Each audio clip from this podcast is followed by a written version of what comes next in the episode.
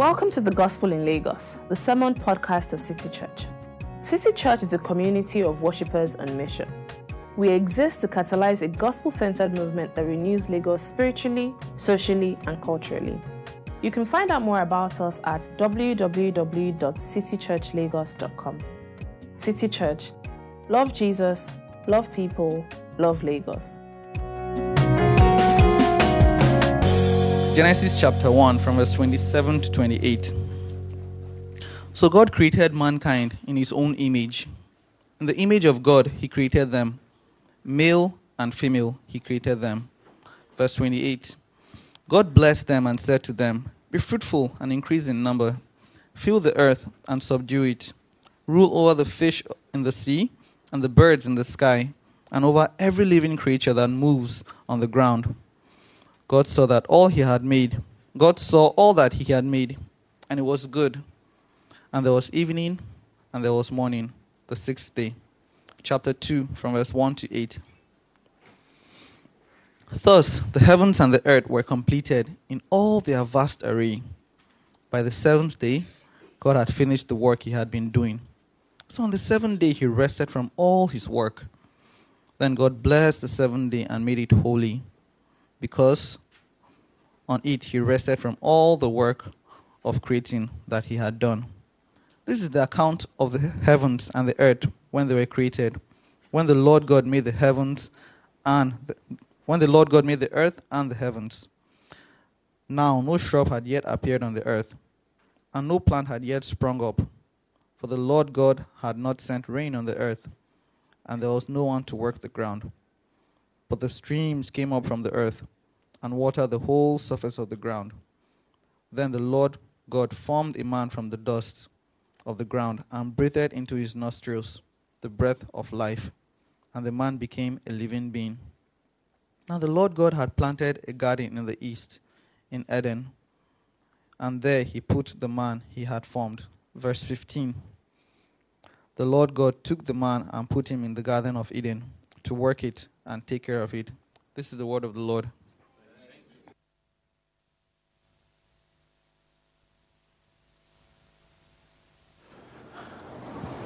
Good morning, everyone. Nice to see you. Um, so, today we're beginning a new series, and it's very much related to who we are as a church. Francis had already mentioned about being an urban church, but a gospel centered urban church. Now, one of the things that was on the screen when Francis was speaking was the vision of our church, and that is to be. Um, to catalyze a gospel centered movement that renews the city of Lagos, right? To catalyze a gospel centered movement that renews the city of Lagos. What we want is to renew the city of Lagos. But we want to do that through a gospel centered movement. Now, when we talk about renewing the city of Lagos, we don't necessarily mean bridges and roads, though that would be implied. But essentially, we're saying what are the unique things that, as an urban dweller, that are so unique and so important to us, and how does the gospel then affect those things? Now, we've looked at marriage in our previous series. This time, we're going to have a two part series, which is basically looking at work. I think after our marriages, work becomes probably, is probably the most important thing to most of us who are here. Now, in a time like recession that we are in, um, continuous recession, you know, even the fact that some of us will be nervous about losing our jobs, or the fact that if you're an entrepreneur and a business owner, you're not getting, and I've spoken to quite a few of us, we're not getting, you know, last year you thought things were not too good, but this year is actually really, really difficult. So work is so important to us. For most of us, a source of livelihood. Um, another thing that we deal with in terms of our work is, I saw someone this morning, I just asked her, I said, you look very tired. And she was talking about how she traveled. She was away. Um, she was in Ibadan uh, or, or yesterday, and now just you know getting here this morning. So we deal with burnout. Many of us actually, work is an expression of identity. And the one that is a little bit humorous, but that's sadly true, is that for some of us, a particular, not just having a job, for a, but a particular kind of job is a prerequisite for marriage. You know, you can't marry somebody who has this kind of job. It has to be someone that has this kind of job. So all of a sudden, your work is interrelated. And lastly, it's very, very important because most of our week, and therefore our months, and therefore our years, are spent at work. Especially when you consider both paid labor and unpaid labor. Now, so all these things I've said is a lot of how we look through and we think about work. But something I do think deep down in us tells us that there is more. There is more to work. But because we are so busy and so encapsulated in it, we move with the tide that, you know, every, the, the, the, the tyranny of the urgent.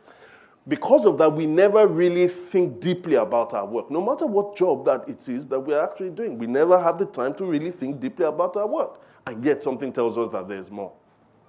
Now, so purpose and design and definition is everything. Knowing what the goal of work is will be very, very important. Now, there are different ideologies, as I said, we are probably all burst into one. We didn't really sign up for it, but we just find ourselves in this particular ideology. Work is for me to eat, or work is for me to be seen as this kind of person. And we just go, oh, I just have to do it. Monday to Saturday, I just have to do it. And you never think deeply. Now, I want us to think a bit deeply about what the Christian view of work is. Right? We'll look at it. We could have looked at it actually for a whole month, but we're only going to look in two part series on this. And so we want to be able to see, if we see that, I think, if we understand, get the purpose, we'll be better able to deal with the hardships that we face, but at the same time, also flourish, I think, in a very, very difficult economy that we have. So we're looking at the meaning of work today, and I'll put that in three points, right? So we're looking at work, its setting, its meaning, and its redemption. Its setting, its meaning, and its redemption. Now, don't forget that meaningful statements, let me take the first point. Meaningful statements emerge from a story. That is, if you want to understand what someone says, right, you have to think of the backstory, the background, and where you are going with that story. And so it's the same thing with the Bible's view of work. It actually is put in a story. Now, where Tedo read for us, we started from Genesis 1 27, 28. But before that, and just um, maybe we take to, from Genesis 1, verse 1, to Genesis 2, verse 3, we have an account of how the world was created according to the Judeo Christian worldview. Now, in that account, what we see is an intentional crea- creation by a God who is intentional. He was intentional in creating this. Now, during that time, when this was written, there were other creation myths that circulated around in the different nations and the different religions. Some of the most popular ones would be, would be essentially were saying that um, the world was created by accident. So some would say that there was a war between the gods, and uh, by the time the, uh, the war was finished, the one that actually um, lost was killed, and then somehow his blood brought about the world. So in that, in that view, the world is an accident. Another view that we have actually today is the evolutionist view, which basically says because we don't know how the world came in, it was really through a random process. Then the creation of how all these things emerge, again, it's evolution, but through natural random processes. At the end of the day, it's hard to get meaning from all the things that we do. But the Bible is actually different. It gives an intentional creation. Let me explain what I mean by that. In Genesis 1 2, we see three problems. All right, we have a problem, but we can see it in three parts. We know that the earth, let me read it Genesis 1 2. Now the earth was formless, empty, darkness was over the surface of the deep, and the Spirit of God was hovering over the waters. So it was formless and empty. It was dark, darkness was there. It was formless and empty, and there was an abyss of water. So if we have those three problems darkness, abyss of water, formlessness, and emptiness what does God do? In this intentional creation, we see that God actually makes things to move from chaos to order. He makes things to move from chaos to order. And that's how the three, the six days are actually divided before we get to the seven day resting. So if you think about it, for him to solve the problems, he takes, he does preparation and population. Preparation and population. Day one to three is preparation. Day four to six is population. Now, whatever he prepares on day one, he feels in day four. What he prepares on day two, he feels in day five. Three to six. So, for instance, in day one, to solve the issue of darkness, he creates light and separates it from darkness. By the time you get to day four, he actually creates the skylight. He puts the, sea, uh, the, the moon, the sun, and the stars. Day two, The problem of the abyss of water. He creates a sky vault and separates the water. So you have the sea now and the waters that are above in the clouds. What does he do on day five? He actually puts in sky creatures, the birds and all those things, and the sea creatures as well, the fish and all of that. And then what does he do on day three? The dry land emerges plants. He's dealing with the issue of formlessness and emptiness. So the dry land comes, and therefore the world takes form. And then in day six, animals and human beings are created and they fill the world. Now, in this thing, in verse 2, in chapter 2, verse 3, that we read, you will see this intentional creation that God actually was carrying out, it is called work. Look at it. Then God blessed the seventh day and made it holy because he in on it he rested from all the work of creating that he had done. One of the things that we see in how God created the world is how he showed two aspects of himself. One is his, the fact that he was creating, the other one was that he was ruling, he was bringing order. So we see a God that is a creator and a God that is a ruler. Remember, he makes things, creator, to bring order out of chaos, ruler. Now that's chapter 1 1 to 2, verse 3. And when you read the creation account, sometimes you may be a bit confused. What then happens in chapter 2? If you look at it this way, chapter 1 is almost a panoramic view, a huge view. Chapter 2 then zooms in, 2 to actually the end of 3, zooms in on God's own special creation, which is man. Let's move on with the story. Now, God created man, we see in verse 28, uh, uh 27 and 28. And notice what he does. He tells the man that he should be fruitful and he should multiply, he should fill the earth. Now, many people have called this a cultural mandate. Why is it called a cultural mandate? First of all, God starts to tell the man to do certain things that God himself has done, right? Remember what God did? He prepared and then he populated. Now, he's telling the man to actually populate the earth, be fruitful, and multiply. But at the same time, he says he should subdue the earth. Now, before I go into all of that, what does that mean? If you look at verse 31, it says that everything God created was very good, isn't it? But yet, it seems like there were still some things that were not done. Why? Because when God created the world, He made it very good, but it was still incomplete. I'll say that again. When God created the world, it was perfect in what it was intended for, and what it was intended for was not for it to be a finished product. So the world was very good, but actually the world was incomplete.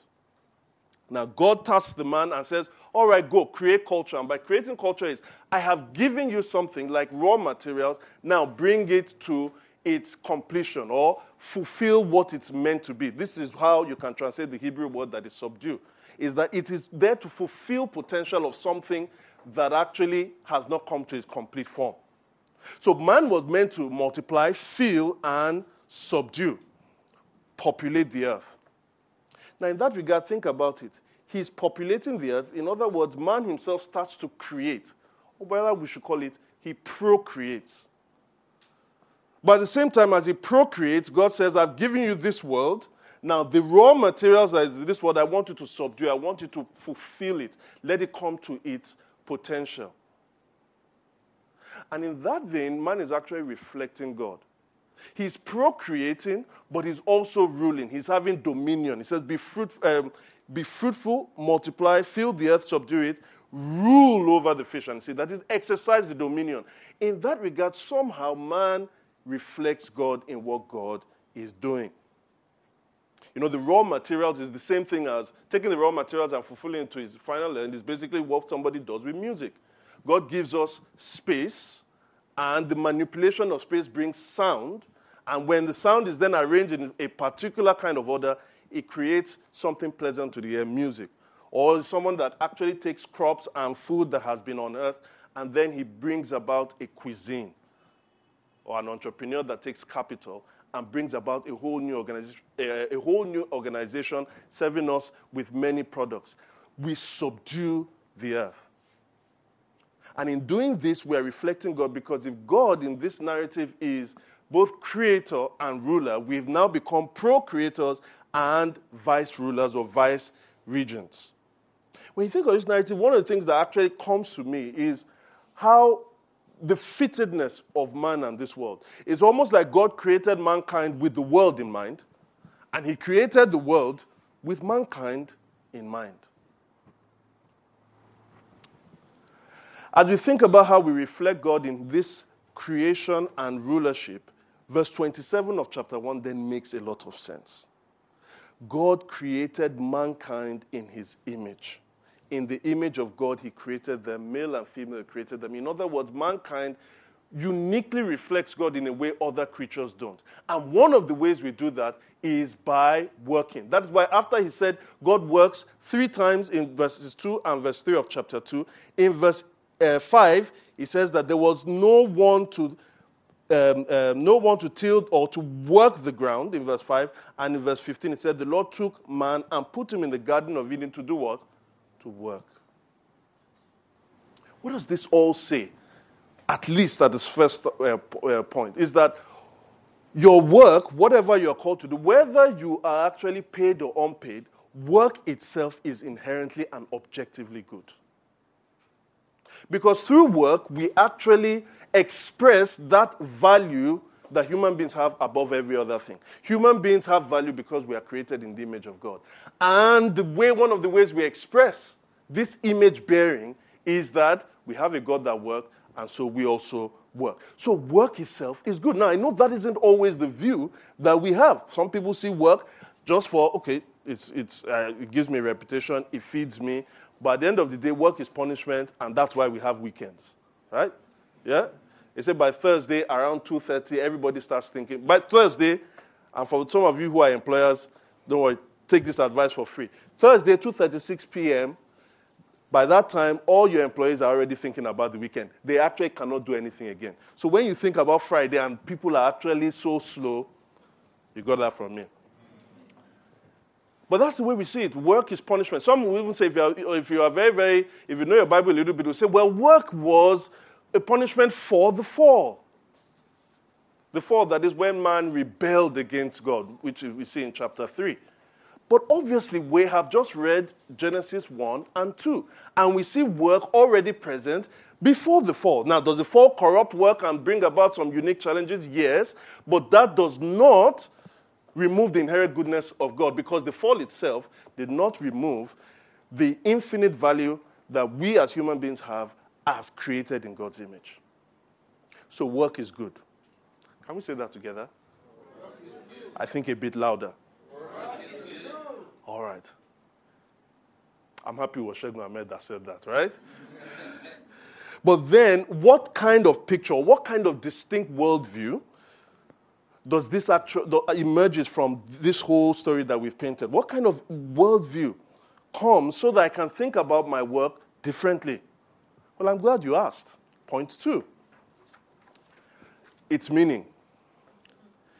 Now, let me first state, the, uh, state what I want to say there, and then we can develop it as we think. Now, the worldview that emerges can be stated in this way that work is God's dignity bestowing call to serve as royal priests. I'll say that again. Work, according to the Bible, the Christian view, is God's dignity bestowing call to serve as royal priests. Now, think of three words there call, service, and dignity. Call is in relation to God, service is in relation to humanity, and then dignity is in relation to the worker. All right? Calling in relation to God, service in relation to humanity, and dignity in relation to the caller. Let's take calling. To be a worker and to work, according to the Christian worldview, is not first and foremost to feed you, or it's not some kind of self expression. It's actually a relationship between you, it expresses a relationship between you and God, every single human being. Work is a calling. Now, if you notice in verses 5 and 7 of chapter 2, think about this. God has created everything, but it's, un- it's incomplete. So God has unfinished business. Now it says, No shrub had yet appeared on the earth, no plant had sprung up, for the Lord God had not sent rain on the earth, and there was no one to work the ground. You see, there was something not actually completed. But the streams came up from the earth and watered the whole surface of the ground. Then the Lord God formed a man from the dust. So you see, there's a problem here. And God says, Well, for me to deal with this problem, I am now going to create man. So God actually creates this man in verse 7. He then plants a garden in the east. And what does he do in verse 15? He took the man and put him there. In other words, it is God's work that you're doing. It's God that calls you to serve in the place of work that you are. It's not, again, I say it, first and foremost, something to delight in for yourself, even though it's that. It is that you are responding to God. How many of us think when we go to work and we're going to work tomorrow morning, I am responding to the call of God? Not just responding to this, my boss, but I'm actually going to respond to the call of God. Now, one of the work, one of the uh, questions that often emerges, and I won't spend too much time with this because we can actually hold, hold the whole seminar. This is, all right, if it's a call, I won't lie to you, I hate the job I'm doing. I just terribly hate it. Or, as some people would say, I wish I could find out the purpose of God for my life in relation to my work. What they're essentially saying is, how do I know what God has called me to? Again, I'm glad you asked. There are three ways you can think about this. All right? Three things or three questions you want to ask. What do you like? What are you good at? And what's available? What do you like? What are you good at? And what's available? Or you can think about them this way affinity, ability, and opportunity. Now, contrast this with what is prevalent in our culture. How much does it pay? Or, ah, there's a child, there's a guy that is in his third year, fourth year. Ah, I heard that uh, telecoms is the thing now, so everybody is now applying to go. Or you are going to medical school. But mommy, I like music. You are going to medical school. What kind of music? Or uh, Femi, come and speak to your, your, your cousin. Oh. He said he wants to be a rapper. A rapper. In other words, this is the way we think about it. Why? Because it's not, first of all, maybe the job is not something that is seen in our society as having any kind of value. And worse off, it actually doesn't pay. Hardly do we ask the question, what is this person good at? How many people do you know that want to go into business that have not a shred of talent in running a business? I know quite a few of them. Actually, God has called them to be public servants, but they say, you know what? In fact, I hear this quite often. The Christian view of work is that God doesn't want you to work for anybody forever. At the end of the day, God wants every Christian to own their own businesses. If God wants every Christian to own their own businesses, I think the logical conclusion would be that we'll all be one man businesses. Right? Oh, okay. Well, that's another, that's another dimension. We'll have dominion over the unbelievers, right? Oh, may God deliver us. No, but what is it you like? And how do I know what you like? What do you daydream about?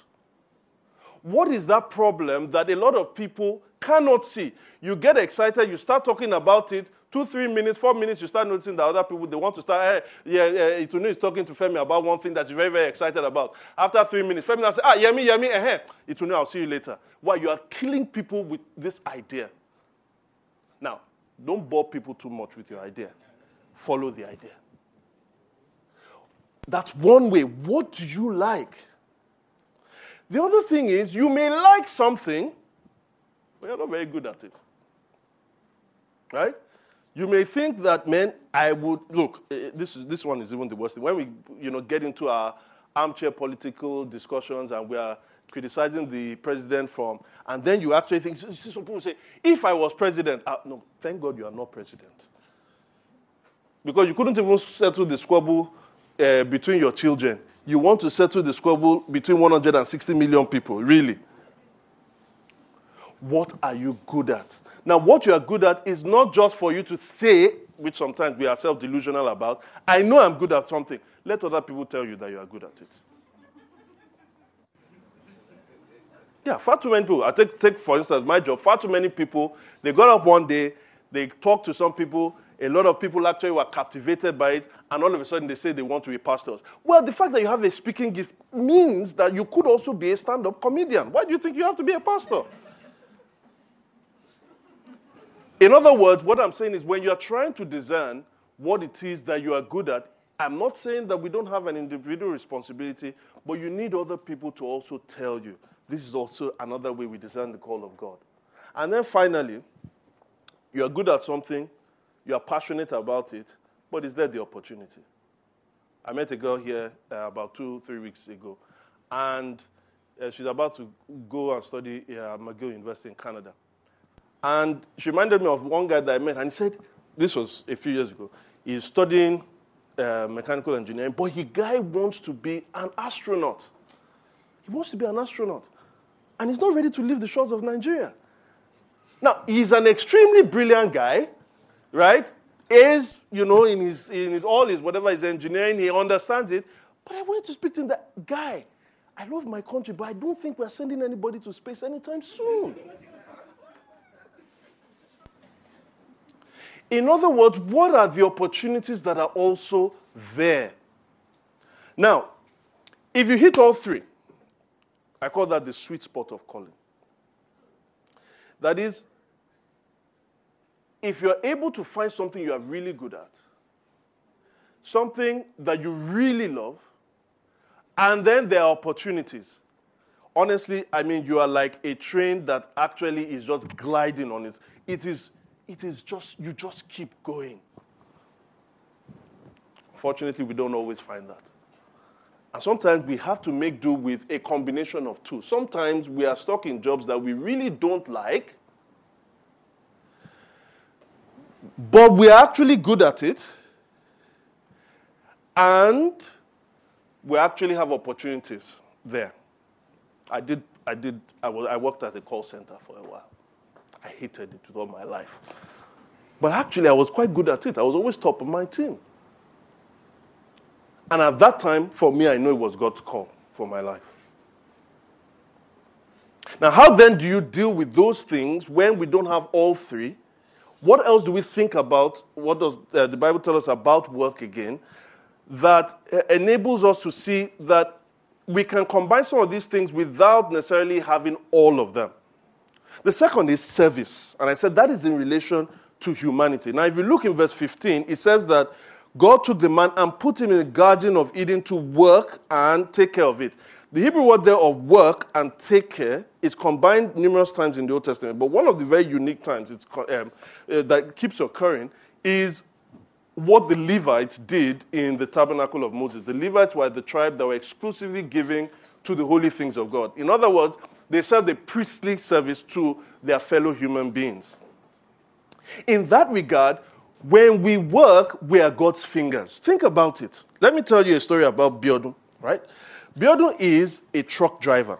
I can't find Biodun's page again. It's gone. It's gone. All right, so I have to imagine the story. Sorry, hold on. Okay. Biodun is a truck driver. You know, one of these kind of trucks. Just Okay, think about, not, don't think about the one with the exhaust about to come down and is leaning this way. Just think about, let's say he was in England and building the truck driver. Now, he sometimes delivers food, other times portable bathrooms. He knows his work makes some kind of construction projects, parades, and concerts possible, but he still feels insignificant. How many of us feel like that sometimes? The work is repetitive. You don't actually see where it's going. Now, someone like Biodun needs to, if he sees his priestly service, he will know that beyond all the things that he said, he's being a driver who transports food is as essential to the food chain as the farmer who grows it or the mother who prepares it. Anytime, think of the Biafran War. One of the ways that you know eventually the uh, Nigerian government was able to stifle the Biafrans was very very simple. There was a blockade. They didn't allow food to actually enter. People like Biodun, all of a sudden you see how essential they are for the security of a nation. If we didn't have truck drivers that were bringing things, tomato from Kano, I mean, last year we had the tomato crisis, didn't we? Fine, I know it had something to do with pests, but I hear that 80% of the tomatoes that actually come from the north gets destroyed. If we don't have people that actually bring these things and bring them well, you will starve. And if you starve, guess what will happen? You will die. In other words, we need truck drivers. Can we say amen for truck drivers? Amen. amen. But they should fix their trucks. And that's, in a way, again, our priestly service. It is there we serve. We have the fingers of God. When we sit down at our dinner table, most of us who are Christians, what is the first thing we do before we eat? Bless this food, O Lord. For Christ's sake, in Jesus' name we pray. When we do that, was God in the kitchen? to prepare the food? Did God go and buy the food from the store? Before the food came to the store, did God actually deliver the food actually to, to, the, to, the, to, the, to the store? Did God actually plant the crops? Did God water these things? And yet, when we pray, we say, Thank you, God, for this food that is in front of us, because we know at a fundamental level, it is still God that provides, but God uses the fingers of different human beings in a whole food supply chain to bring that thing on our table. Our work is a priestly service. As image bearers, we reflect the goodness of God. You know, it's like a mirror, uh, image bearing, you can see it as a mirror, like and the, the, the, light comes this way and then reflects this other way. We reflect the blessings and the goodness of God to all of humanity.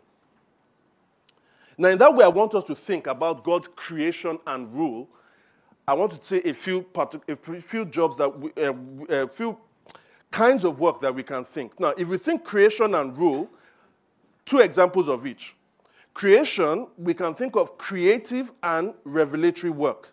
Now, creative work will be work where God fashions the physical and the human world, and um, revelatory work would be where God enlightens with his truth. So, God's work to enlighten with his truth, revelatory work, and God's work where he fashions the physical and human world, creative work. So, who are the kind of people in creative work? Well, for instance, sculptors, actors, painters, musicians, poets.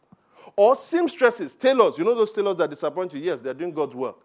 Entrepreneurs, because entrepreneurs create or procreate something out of nothing. Interior designers, builders, fashion designers, architects, novelists, urban planners, all these people reflect God in the creativity that they express. They're creating and bringing things out. But what about the ones who deal with revelatory work? Don't forget that God created all these things with His Word.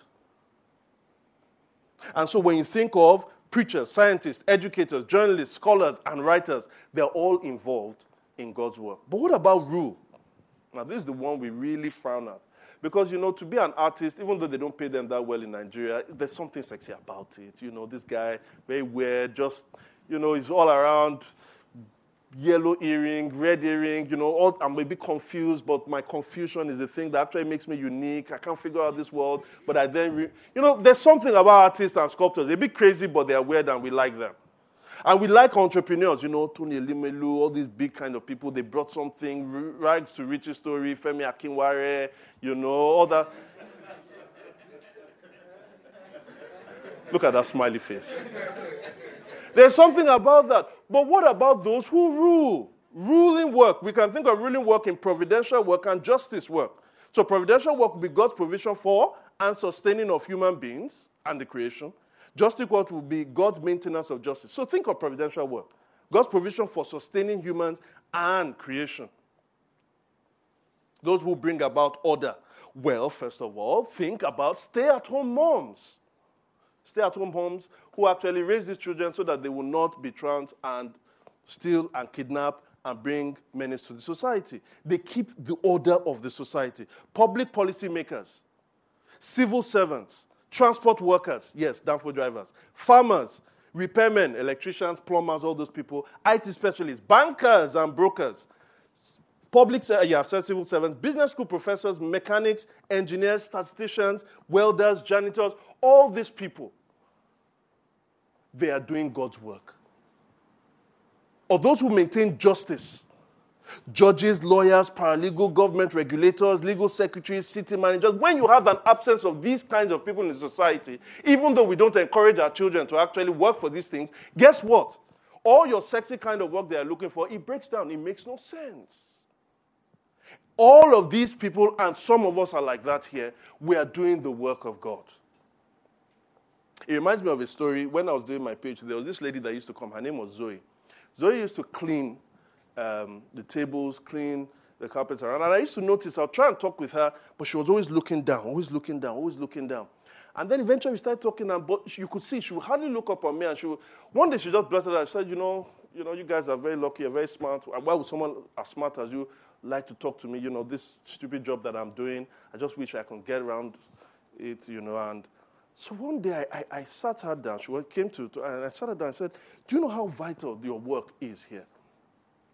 I said we do a lot of research here and a lot of experiments and all that. If we don't have a clean place, that is actually going to interfere with a lot of our readings. And if our readings are actually messed up with, some of the conclusions that we come with will be false. And if those conclusions are false, and an industry or a, uh, a company actually takes it and makes and manufactures products for it, there will be chaos. A bomb can actually go off when it's not meant to go off. A nuclear reactor can go off when it's not meant to go off. In other words, if you don't do the cleaning that we can, apart from the fact that we, we can get germs and die, but if you don't do the cleaning that you're actually doing, we will not be able to actually do the work that we are also doing. It's not a matter of whose is more significant. It is that we are called to play different roles according to the calling that God has placed in us. That leads to the third point, which is dignity. Now, I've already said, in an objective sense, the fact that we are created in God's image gives an inherent dignity to work because this is an expression of our image bearing. But what about a functional kind of dignity? Some people, you can tell them all that, but they don't feel it. We need to see our work in the larger context of what we do to feel the meaning that this work is. Look, Zoe's story shows that if somebody can see their work in the bigger context of what they're doing, they actually have this dignity that is given to them. I'll give you another story, and that's of um, Noye. Now, consider Noye. She landed a job with a large corporation right out of university. She spent all day crammed up in a tiny, windowless office, crunching numbers to set price points for a line of women's clothing that seemed unattractive to her. She didn't like the clothing, but she was spread, spending all day on Excel sheets. How many of us love Excel sheets? Yeah, the wonky people, you can see them. All right, she was spending all her days in one small office, windowless office, crunching numbers. Her work seemed unpleasant. She hated the products that they were actually bringing, and it seemed also meaningless. One day, she visited one of her company stores and overheard two women talking about the outfits she despised. I could wear this to our party this weekend, one said. I'd buy three of these if I could afford it, the other replied. You can see that is well made. This was an epiphany for Naya. It hit me, she said. These are quality outfits at a fair price. It isn't my job to get women to buy what I would like. Who am I to judge what styles should please them? I realized my work made life a little better for these women if I helped them buy quality clothes they liked. Nonya realized she was loving these neighbors at work. By crunching her numbers, she was taking good quality products and trying to make them affordable for people which brought delight into their homes. When you contrast this, when we, you know, the Bible says that we should, we should give, we should, uh, in, in, James uh, chapter 2, that the person who is of, um, of, uh, of a lower rank should, should rejoice in the high estate that he has. Quite sadly, what we do, I'm not saying, you know, if you have a, a, a decent level of education, most likely you are not going to work as a cleaner. Here's what you shouldn't do don't despise the person who is actually cleaning. It is our job to lift them up and show them what it is. Don't talk to your children. Don't say, God forbid, or something that you would ever serve as a gate man. If that gate man is not there, how do you think, for instance, the gate man that is outside here, most of us will actually, who is going to open the gate? Or how secure would we feel? We are there to honor and give dignity to every human being for the work that they do. Guess why? Because they are doing God's work. Now, finally, you would say to me that there was a fall, and still all is not well. This whole creation or cultural mandate that should go and subdue the world, I mean, I'm not still sure how this can be fulfilled. And when I say there is a fall, I mean in Genesis 3:16, something happened, man rebelled against God, and in, uh, through the, the, temptation of the serpent, as we read in our statement of faith. And God, in verse 17, uniquely cursed the conditions for work. To Adam, he said, verse 17, chapter 3, because you listened to your wife and ate fruit from the tree about which I commanded you, you must not eat from it. Curse is the ground because of you. Through painful toil, you will eat the fruit from it all the days of your life. It will produce thorns and thistles for you, and you will eat the plants of the field. By sweat of your brow, you will eat your food until you return to the ground. Since from it you were taken, for dust you are, and to dust you will return. So, how are we meant to still try to carry out this cultural mandate when sometimes it feels so hard? And even more importantly, this call to priestly service just doesn't work that way. Now, if this world is broken, and I have said that God showed us his creation and his rule to bring order out of chaos, well, this makes sense if I have a belligerent boss, isn't it? Because if people are unruly and rebellious, if I exercise rule on them to bring them back into order, then surely I should be oppressing them. So my boss that actually yells at me, tells me to come in at odd hours, doesn't actually give me what I deserve when it's time for my promotion, or the kind of stringent conditions that I'm being given to raise money and do all those things, surely that then, after the fall, reflects God. Because really, the storyline after the fall renders work meaningless. In fact, some of you would say to me, Femi, I won't lie to you. My picture of eternity is one where we'll be on holiday perpetually. It'll be Bahamas, Cape Town, um, uh, uh, uh, the okay, I was about to say the you know Thailand, but they had a tsunami, so we can't do that. All right, Inagbe, Inagbe, you know, let's fly the flag of Lagos. All of those crammed together, put on steroids into all eternity. Drinking, you know, sipping coconut uh, juice at the beach and all that. That is eternity for me. No work. You've not read Revelation 21. In Revelation 21, verse 24 26, it says that the kings of the earth will bring their tributes to God. And this is also reflected in Isaiah chapter 60. You can read it from verse 8 to 13. Bring, the ships of Tarshish are bringing these things. All these, the gold and silver, work. And they're bringing it as tribute to God in eternity. So God says that work retains its eternal and inherent goodness despite the fall. And the proof of this is that we will still be working in eternity. So, how does that happen? What happened after the fall? How did God, this issue of creation and rule, what happened? How was it transformed? And how is it that work still retains this goodness up onto eternity? Well, I'll tell you how. Because after the fall, God Himself still went to work. You see, the first man who God actually gave work to failed because he rebelled against God at his work. Now, God came as a man into this world and he says, I'm actually coming to undo the mess. I am coming to work. In John chapter, 15, uh, John chapter 5, verse 17, Jesus said, My Father is always at work to this very day, and I too am working. Now we're at the third point, the point of redemption. I too am working. In other words, Jesus did the work of God through the work of God in redemption. We thought of creation, but now we think of the work of God in redemption.